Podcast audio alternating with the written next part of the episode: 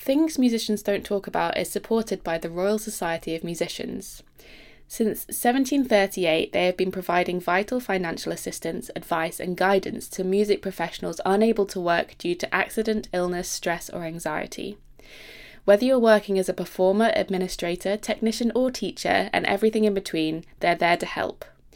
If you know of someone in need, you can contact them in confidence by visiting their website, which is www.rsmgb.org, or you can contact them by ringing 020 7629 6137. Support their work by becoming a member or donating today. Hello, and welcome to Things Musicians Don't Talk About with your hosts, Hattie Butterworth. And me, Rebecca Toft. Within our vibrant musical world, it can often feel that the struggles and humanity of the musicians is lost and restricted. Having both dealt in silence with mental, physical, and emotional issues, we are now looking for a way to voice musician stories, discuss them further, and to connect with the many others who suffer like we have. The personal issues we may face with our mental health, performance injury, work pressure, and finances can be overlooked, as the airbrushed persona of musicians is sadly maintained. So join me, Hattie, and guests as we attempt to bring an end to stigma by uncovering the things musicians don't talk about.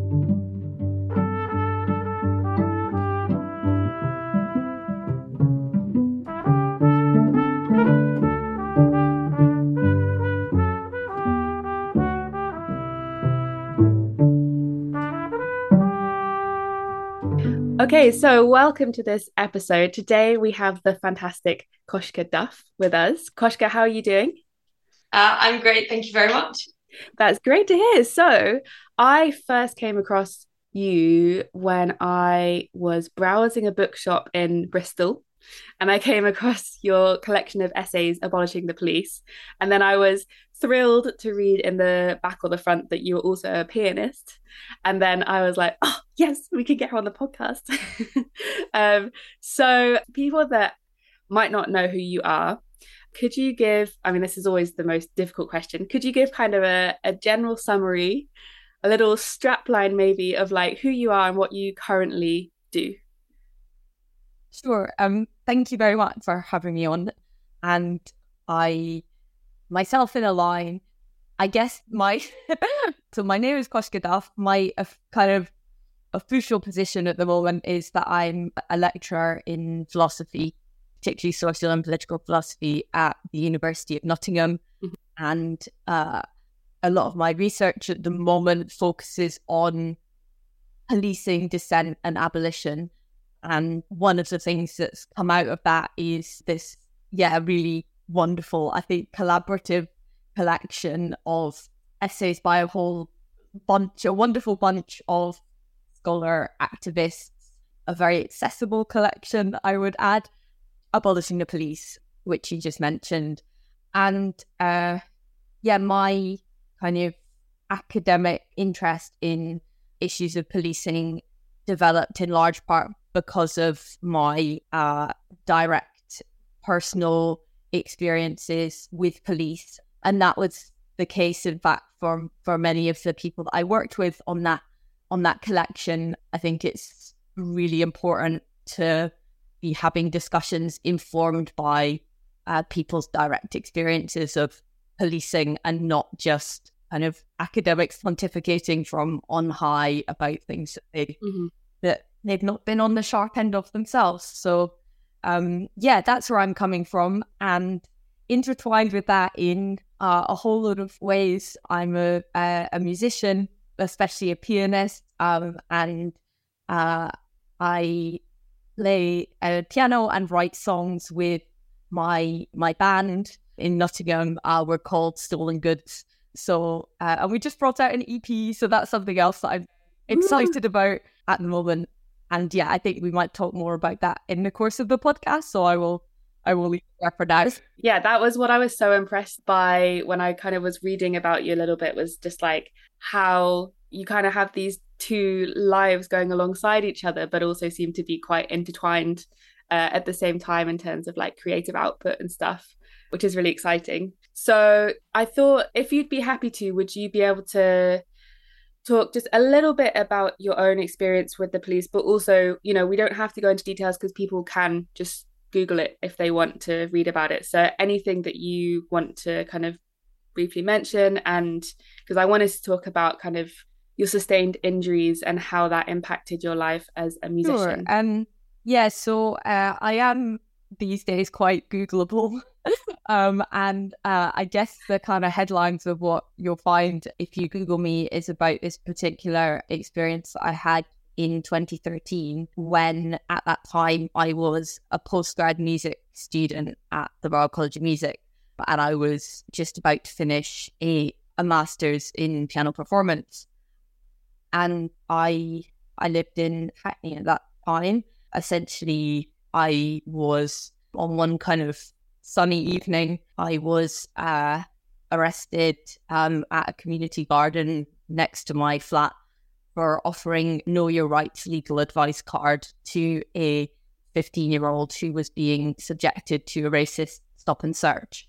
And uh, yeah, I, I got involved in that situation because there was this kid who was clearly terrified, surrounded by police, calling for his mom, asking asking for his, his mom to be there. Um, and in that broader context, which I was already very aware of the kind of racism of stop and search, and that I was kind of seeing seeing in action there. And so, yeah, I I wanted to kind of help practically by making sure that this young person knew their rights, but also I felt like it was important for somebody to show that they cared about him and his welfare, that he wasn't alone. Uh, so that was that was kind of why why I got involved. I was kind of pretty quickly grabbed by the police, accused of uh, obstructing them, subsequently accused accused of assaulting them, although they were assaulting me.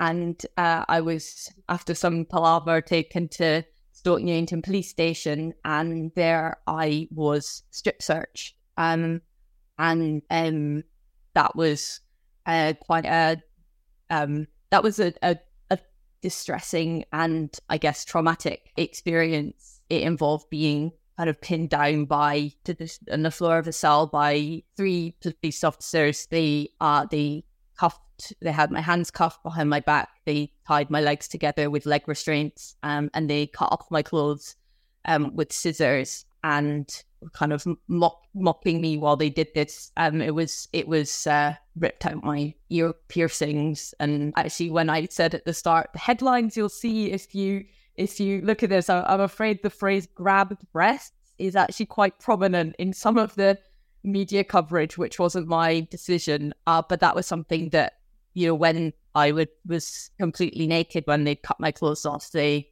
they kind of grabbed at my breasts and stuck their hands between my legs. Um, and yeah, or kind of overwhelmingly, the memory is of the pain of the handcuffs um, cutting into my wrists and arms because they kind of they use some sort of like little torture implements, like jerking them around behind my back, twisting my arms in different directions, and kneeling on me with their full weight. And then, yeah, I guess the fear uh, of that scenario where they were just on a kind of power trip where they literally felt that they mm. could get away with anything and they uh, seemed determined to humiliate me um, and kind of break me and that the kind of reason it gave various different kind of quote unquote reasons for the search over over the years um, but essentially it was a means of intimidation and punishment because I didn't tell them my details when I arrived at the police station because I thought that what they'd done was completely unjust and I didn't want to go along with it, didn't want to comply with mm. it because I thought it was wrong.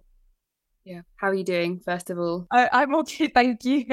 um, I Good. Okay. Don't hesitate. Just say, okay, I need a break now or anything because it's, I mean, it's hard to hear, let alone. Oh, thank recount. you. Um, so. Yeah, I, I kind of, I always feel torn on this because on the one hand, it is quite challenging to talk about. On the other hand, I know that police are doing this, you know, day in, day out, and most of the people that they do it to are not lucky enough to get a hearing. And so it feels really important for me. Um, yeah, it feels important to kind of take every opportunity to describe what it's kind of like from the side of somebody who is being criminalized and targeted by Yeah. the police uh, because that's the side of the story that so rarely gets heard. And there's such a kind of gulf between the people who are and the communities that are experiencing that day in, day out, and then the people who kind of have no idea really what goes on behind the cell walls. Because what happened to me is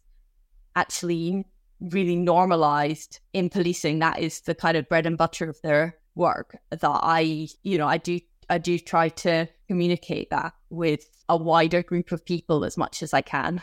Yeah, well, thank you. Like, it is clearly really essential to keep talking about it and to use whatever horrific experience you've had to just keep putting it out there, which is, yeah, Thank in you. total awe. You were studying at Yes. the Royal College. So, what was your experience like in the days after? I mean, I think you were preparing for your final recital. Like, how on earth could you be in that mindset of having to just go back to music college? yeah, it, in the immediate aftermath of this um, incident, I was such a mess. I was kind of had been kept in the police station for 24 hours, and uh, and then when I was when I was released, I was on bail, and and then subsequently charged with obstructing and assaulting police, and that kind of criminal case um against me went on for months. I was eventually acquitted of everything at the trial but that was that was quite unexpected to be honest because there were a whole line of police officers ready to stand up and lie about me and that's usually what courts and judges believe and the process of being on trial is itself a form of punishment and the police kind of seen it in a lot of other cases as well. The police kind of can use it quite cynically as, as, a way of inflicting punishment even when they know that they might not get or they won't get a conviction. And so they'll kind of string out the process of you facing these charges for months and months and then um and then drop drop the case on the day of the trial or something like that. And i've seen that happen to quite a few friends who were like targeted for engaging in protests. Yeah the the kind of injuries from like the handcuff injuries in particular um just completely mashed up my wrists and my hands. Um and and yeah I, I wasn't able to play the piano um and so I certainly wasn't going to be doing my final recital then. The psychological impact was quite intense as well. And actually that kind of lasted for many years with like kind of flashbacks and panic attacks and that kind of thing.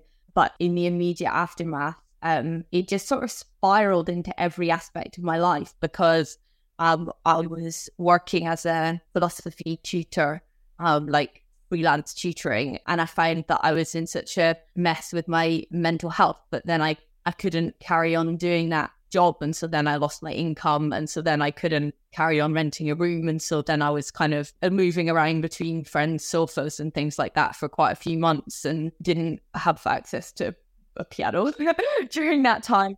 And Yeah. yeah, so it took quite a long time to uh, get back on my feet after that. And that was from the starting situation of being, of having a lot more support and kind of background advantages to draw on than most of the people that the police are targeting, who kind of are overwhelmingly kind of oppressed, marginalized, vulnerable people. So a year later, I was able to do the final recital, and I I was really really happy about that. Actually, I was there um because it had seemed so completely out of reach. But I suspended my studies and I went back and I just did the recital a year later, and I kind of incorporated my experience into the performance. Um, in that so i had my my program for the recital was um that i played a late schubert sonata and i played four dirges by bartok and um i had been going to play some bach but instead of the bach a friend of mine who was a composer at the royal academy wrote me a piece of music for piano and electronics that i kind of interspersed Wow. through the whole program so a bit at the start a bit in between the the Schu- Schubert and the Bartok, and then a bit at the end, and the the electronic component involved like this really incredible poem that a friend of mine had had written that was Danny Hayward, an absolutely incredible poet. Like look look up their stuff because it's so brilliant. Um, Mhm. and it was this kind of uh quite like out there anti-police poem um and it was um another friend of mine recorded a reading of it and then it was like incorporated into the music which involved quite a lot of extended techniques and kind of messing around inside the piano and banging the lid and uh, kind of getting getting it out Wow. there um and I really I'm incredibly grateful to my piano teacher actually for being so I mean he was a wonderful teacher in general um but also really gave me the space to do this thing which I think was quite outside of of as I understand it his own experience but supported me in doing the best I could with this with this music which I think he found quite bizarre but for me I really loved the ways that it reflected on the other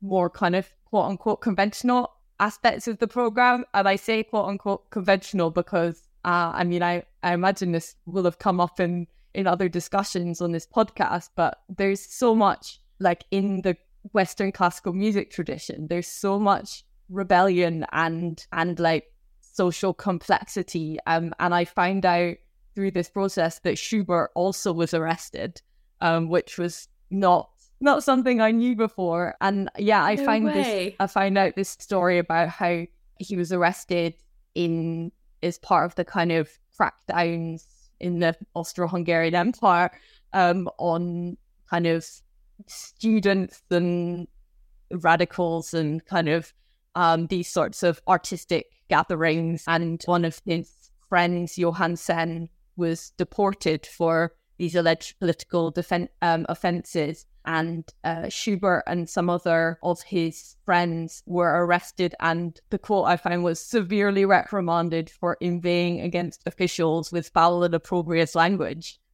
Um, which That's crazy. Like the similarities. um yeah uh which I, I i thought was like the closest i could think of to that was section five of the public order act which is something that people are often arrested for you know swearing at a police officer or something for um doing. Actually another another musician um awate whom is really worth looking up for his amazing music and also Mhm. his case was recently successful in overturning the gangs matrix um the police gangs matrix um database uh which is this kind of incredibly racist database that's um been kind of recently through his case ruled to be unlawful uh he was working with liberty and some others to to challenge that I thought of Awate right now because he was uh, um, charged with Section 5 of the Public Order Act for um, his participation in uh, uh, an anti EDL protest. So, against the kind of uh, far right, racist, and Islamophobic group, the English Defence League. And what added absurd insult to injury in that case was that he was charged with racially aggravated Section 5 as a black Muslim guy confronting this extremely Islamophobic far right hate group, he said something like fuck your flag, fuck your queen. And that was deemed to be grounds to to charge him with racially aggravated public order offence, which I guess yeah shows That is be just clearly the what the police are there to to protect and promote. And the, yeah, and that it's still happening from Schubert's time to literally Yeah. right now. Um.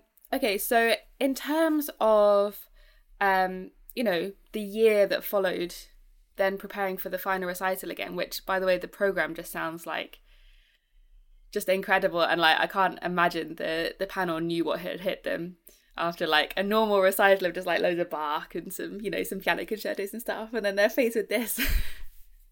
that was brilliant. Um, but yeah, like tell me about the the process of like getting back to the piano after like because I you know we've we've spoken to a few people that have been injured, you know, just randomly without traumatic circumstances. Like, how was it to get back into the piano with not only like a physical injury, but like a psychological trauma as well?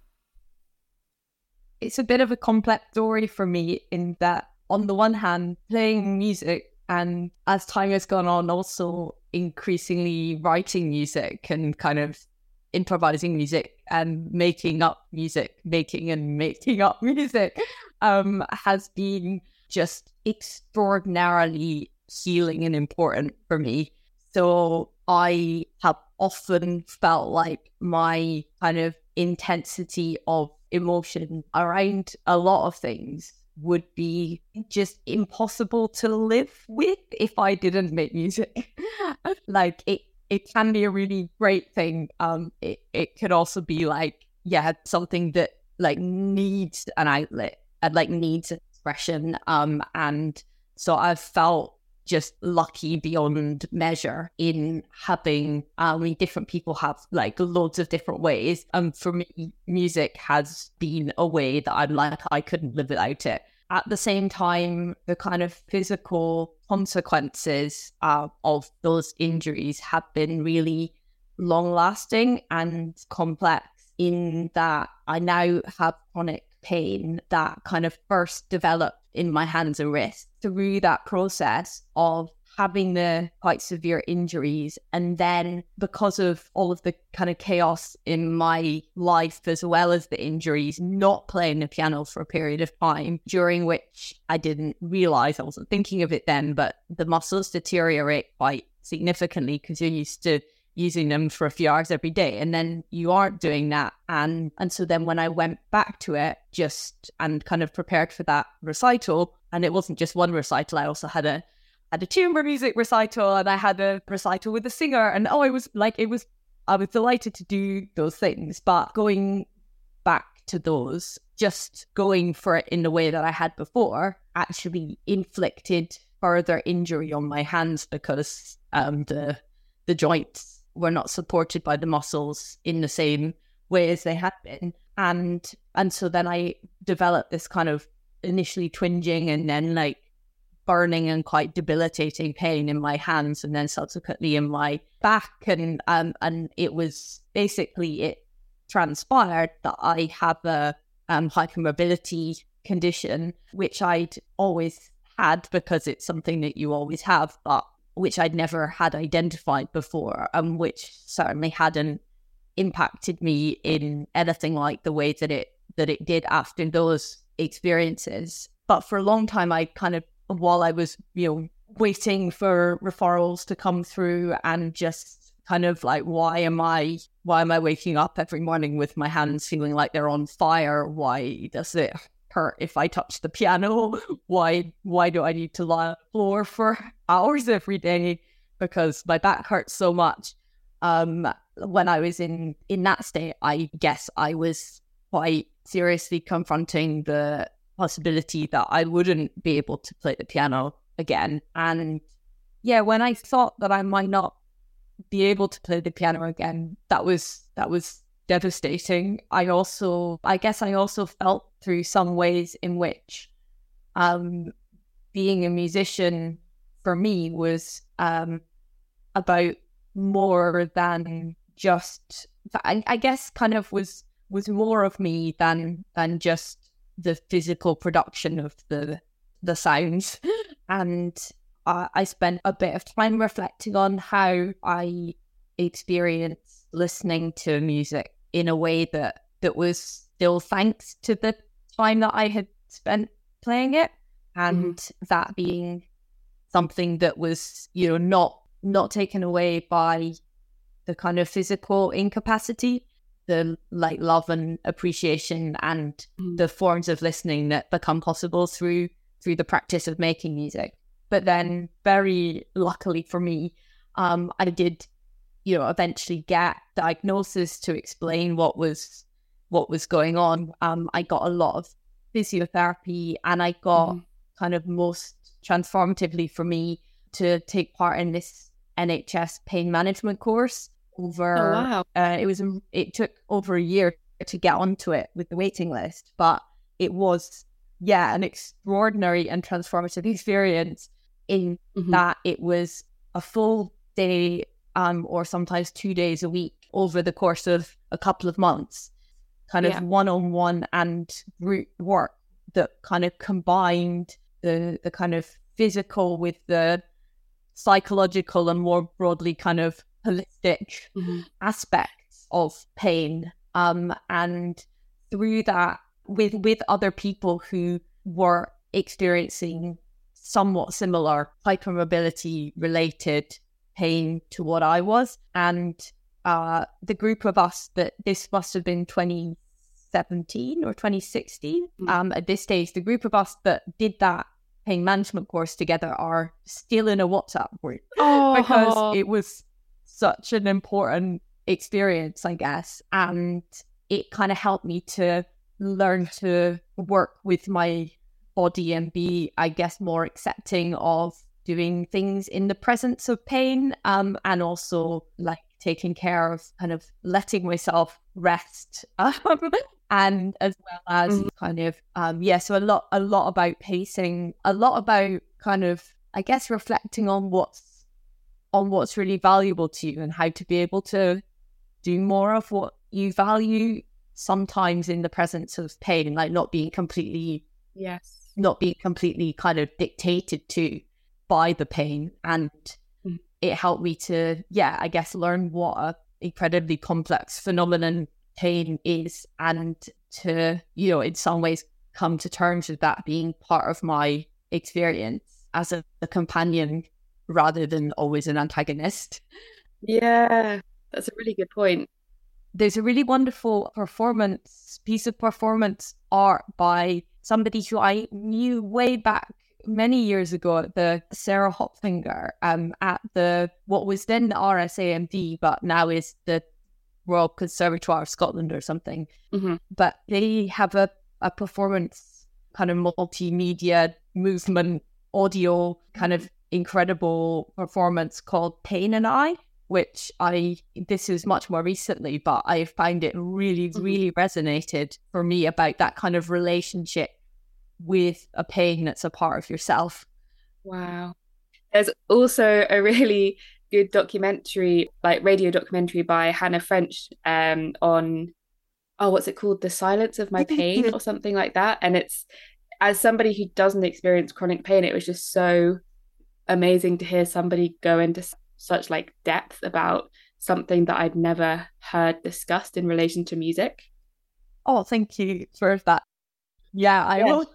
I will. I would really like to to check that out through that pain management course, I built back up to playing the piano again through a process of, you know, starting off with five minutes every couple of days with loads of stretching and stuff before and after um, and like adding to that baseline just little bit week on week until I was able to play for longer. And so yeah, I was a- I was able to kind of get back into playing the piano. And I think after that point, I had just a really different appreciation for being able to play than I had ever had mm-hmm. before. I felt kind of. Yeah, no, exactly. Liberated from a load of pressures and judgments that are really present in a lot of classical music education that like if it's not mm. perfect it's worthless and you know it needs to be the big repertoire and that kind of thing and i was like i was just really free from that because i was so delighted to be able to play a little piece that i just mm. loved it and i mm. wanted to share it with people and that kind of like i was became so happy to play to friends or mess around and make music with friends where before I might have been held back by being like, oh, I haven't prepared anything to concert standard, you know? Yeah, yeah. Um, but just loving every minute of being able to play did transform my relation to music in a way that I'm yeah. really grateful for. That's so special. Like I yeah, I mean out of such a terrible thing, that is such a beautiful thing to come out of it. And so, talking about your relationship with music now, so you said you're in a band that's just released an EP. Um, yep. Had you always been into kind of writing less, like being involved in kind of less classical music before, or was this something that started solely after the incident? This this band, Stolen Goods, been a a wild ride and wholly new experience experiences for me. Um, in um, I had I had never written songs before. I'd never written poetry before, which I also kind of got into. This what it kind of came out of was meeting this new friend Tom, who plays guitar and uh, is also one of the authors in the Abolishing the Police collection because they do really mm. amazing work on resisting um, uh, detention centers and um, and deportations and, and kind of border violence. Mm-hmm. But we kind of were like started messing around and kind of jamming a bit together, just like to start off with in his attic with me playing like a MIDI keyboard, just absolutely for fun. We were trying to reconstruct Daft Punk songs, I think was the the yes. where it began. And then reading a lot of poetry together.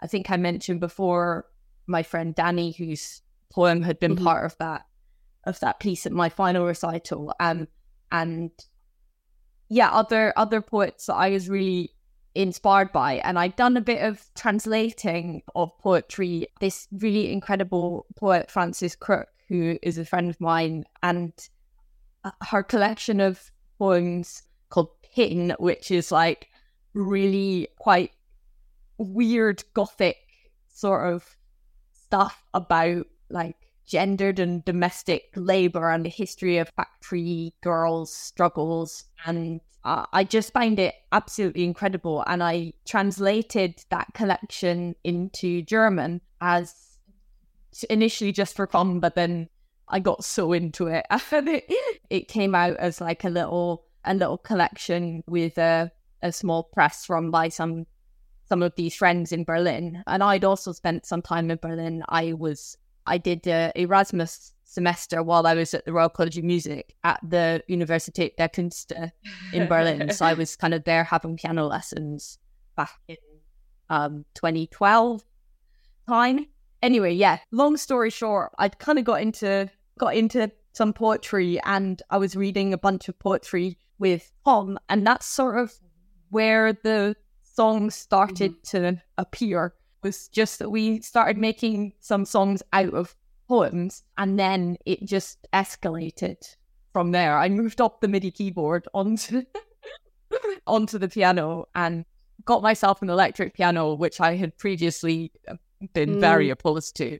But um, it turns out they can actually be great. And yeah, it was that was part of the sort of genesis of the name Stolen Goods was because sometimes we would yeah we would like take words from other people's poems um and uh um also take musical ideas i mean you know like as happens with music full stop just not everyone talks about it you know, uh, from became really obsessed with the uh, Schumann's Kinderszenen, partly because I could only play little pieces.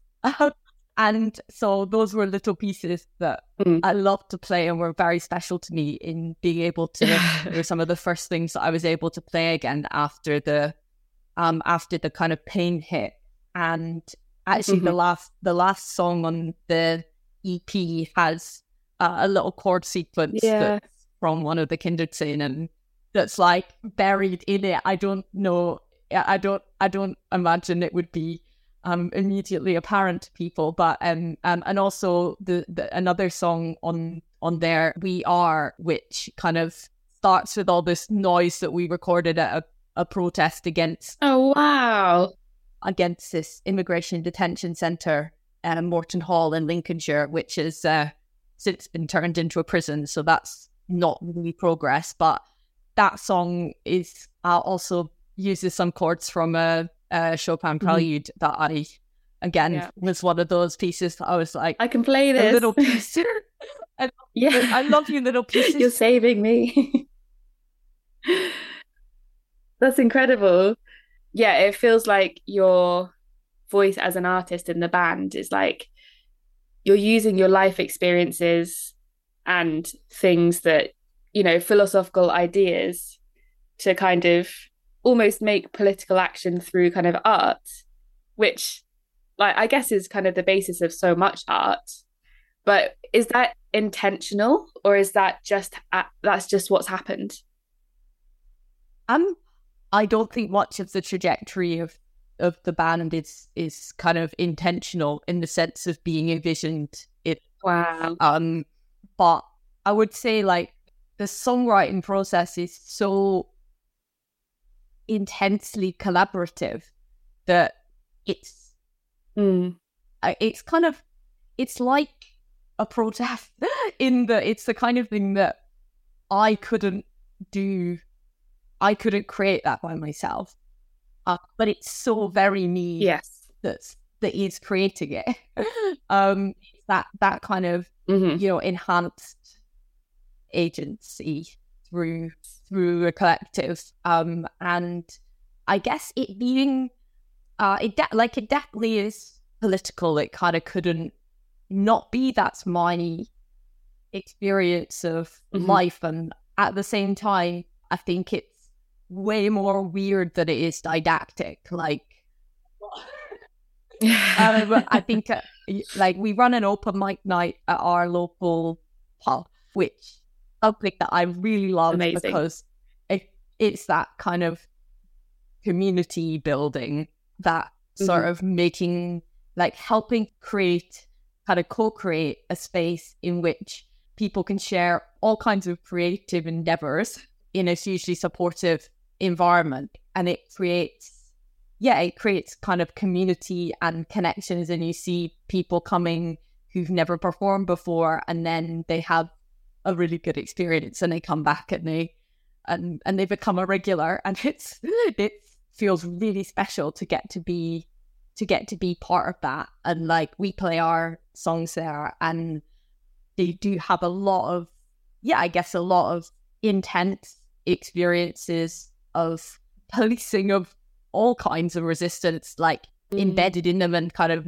you know mental health challenges and the Mhm. kind of wildness of uh, emotions present there but i think people can connect with it without that being in the forefront of their mind if that makes sense or at least yeah, that's yeah. the uh been really lovely experiences when it feels like people are connecting with it from all kinds of different places so it's not it's Mm. like uh, this was something I got from that crew of poets. Is, sometimes we Mm. don't have to know exactly what's going on and spell everything out really clearly.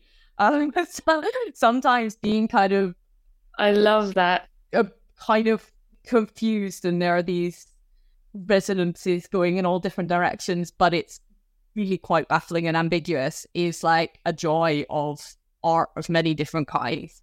So Yeah.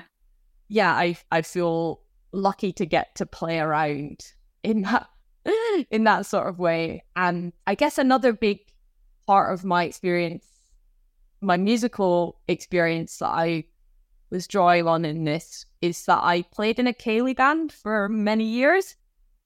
So Oh wow.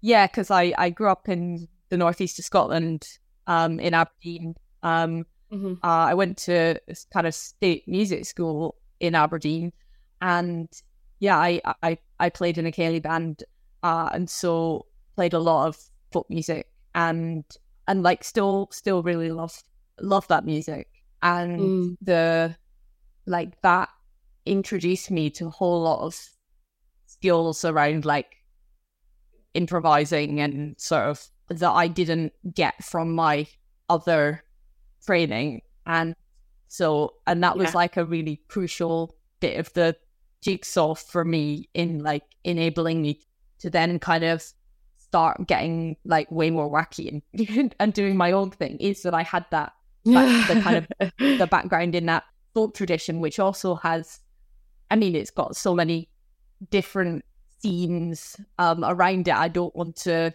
to homogenize, but like the value Mm. of just having a good time and not worrying about whether it's perfect is something that is that is um uh like present in a lot of you know folk music making.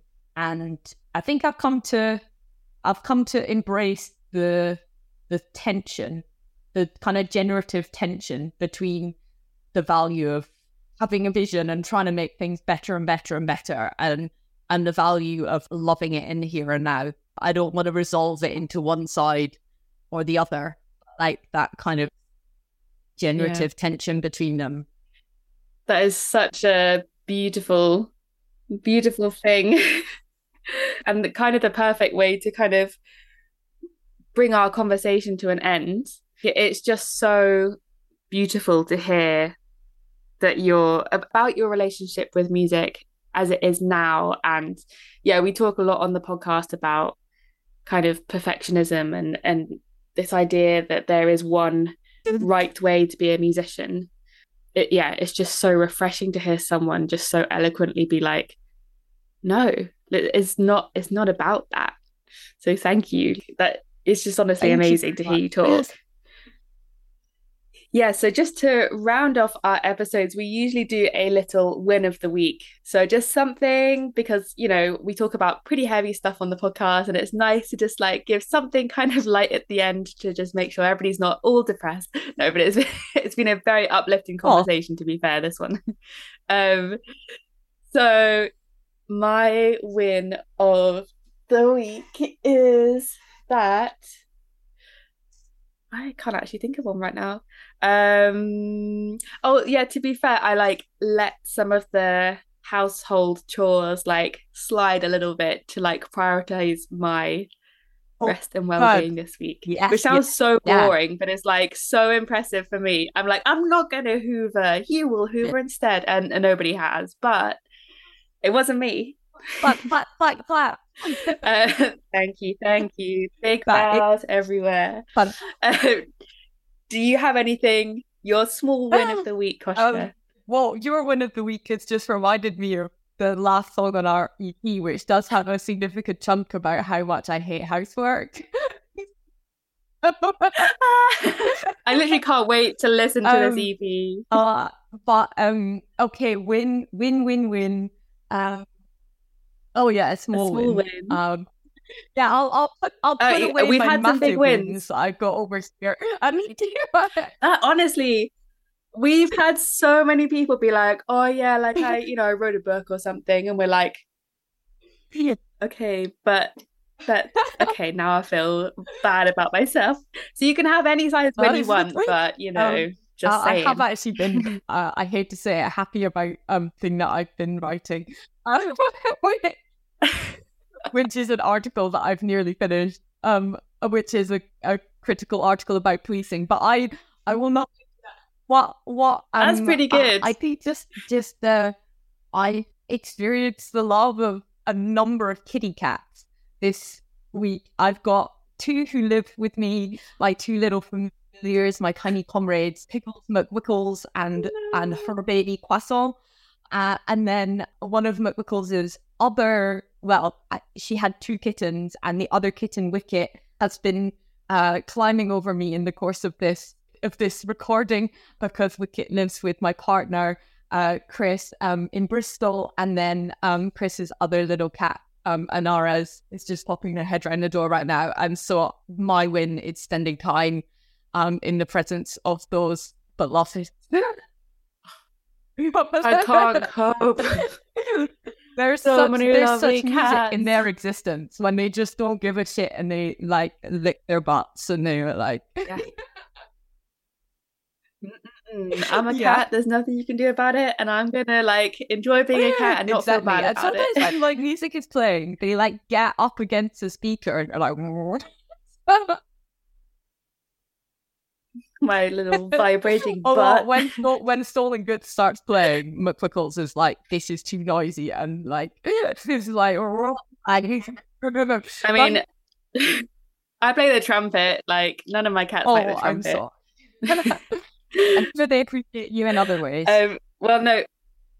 Uh, I think they appreciate that I buy them food. I guess. Yeah, that's a big one. I mean, I don't know if they realize that, but that's basic. big one. Yeah, I absolutely. They're that. basic. uh, but no, honestly, Koshka, like, thank you so so much for chatting with me. Like, it's just been one of those interviews where you're like, I can't wait for people to hear this, and uh, I love you. oh, thank you. Delighted to have been on the show, and yeah, um, thank you. thank you very much. But yeah, thank you so much for coming